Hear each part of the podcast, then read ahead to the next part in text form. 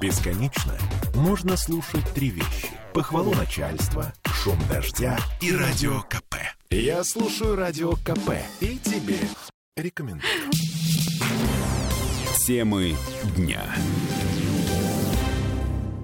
Новый поворот в деле об отравлении барием. В диагностическом центре Насикироса знали, что с контрастом эм, э, ну, для рентгена желудочно-кишечного тракта э, с этим контрастом что-то не так. Знали об этом еще полгода назад. Поставщику направили претензию, но препарат все равно начали использовать. Примерно через пять месяцев после поставки. Об этом нам сообщил один из сотрудников диагностического центра на условиях анонимности. По словам этого человека, летом прошлого года в процессе приготовления раствора разговора появились замечания. Скорее всего, недочеты заметила старшая медсестра отделения лучевой диагностики Марина Ефремова. Она единственная из четырех фигурантов уголовного дела осталась на свободе. И после допроса пыталась покончить с собой. И сейчас находится в коме. Но тогда, полгода назад, поставщику выдвинули претензию. Диагностические центры компании «Нева Реактив» начали официальную переписку. И, по словам нашего источника, эта переписка как-то странно затянулась. До конца года буквально. Поставщик не давал никакой обратной связи э, под предлогом того, что то менеджер в отпуске, то кто-то там на больничном, то потом стали говорить, что надо напрямую с технологом на предприятии связываться. Технологу надо связаться с логистами, которые упаковывают товары, раскладывают и так далее. В общем, началась зима. В декабре начали умирать пациенты, приходившие на Секироса для безобидного рентгена желудка.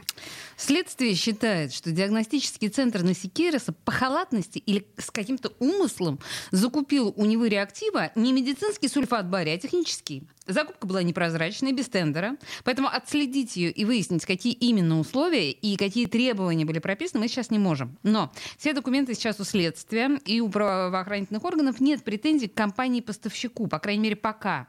Это подтверждает и наш посредник в общении с руководством компании «Нева Реактив», президент Российского союза химиков Виктор Иванов. Да, претензия была, значит, по качеству что-то они там предлагали. Значит, претензию они могли и не рассматривать, но учитывая, что там они слишком поздно прислали ее. Но все-таки они ответили, что все показатели, которые были у сульфата бария, все соответствуют ГОСТу. У других потребителей, которые они поставляют сюда бария, претензий не было. Но учитывая, что они же сами сульфат бария не производят, это тот сульфат бария, который остался еще от завода имени Карпова, который они как бы э, реализуют. То есть они откуда-то вот берут его, да? Ну, они остатки ага. да, отрабатывают, которые были. Поэтому никогда ни Карповские, ни Нева э, не производили сульфат бария. Медицинские не производили никогда. Все понял. А вот нет ли по срокам уточнения, да, вот этой претензии, там что-то вы говорите, поздно направили? Ну, в прошлом году где-то в середине года. Те прислали претензию с опозданием, вот, но все равно завод ответил, mm ответил таким образом, что все соответствует ГОСТу. И больше никаких претензий повторных не было от них. Все, Если спасибо. были бы не согласны, могли бы идти там судебные органы и так далее, и так далее, а здесь никаких замолчали и все. Прислали, что что-то не соответствует у них там. Эти ребята говорят, что все, все соответствует ГОСТу. Извините. Понял. Но опять же, это все пока подтверждает версию следствия, что поставщик как бы, ну, не при делах медики. Конечно. Вот тут одна любопытная мысль, которая прозвучала э, э, у господина Иванова, которая раньше не звучала никогда. По крайней мере, я об этом не слышал. Если мы правильно понимаем, то, что сейчас прозвучало, Нева Реактив, во-первых, не производит сульфат бария, она расфасовывает то, что было произведено еще чуть ли не в советские времена. А во-вторых, э, они вообще никогда не занимались производством медицинского сульфата бария, только техническим. Ну и тогда вопрос, а какой контраст покупал и использовал диагностический центр на Секирос до этого? Ну просто потому, что один из бывших сотрудников отдела закупок центра еще на прошлой неделе рассказывал нам, что это была не первая поставка. И я до сих пор не могу понять, на каком этапе ошибка. То есть мы его всегда покупали, и при мне я тоже покупала этот барий, тоже уревание актив, да.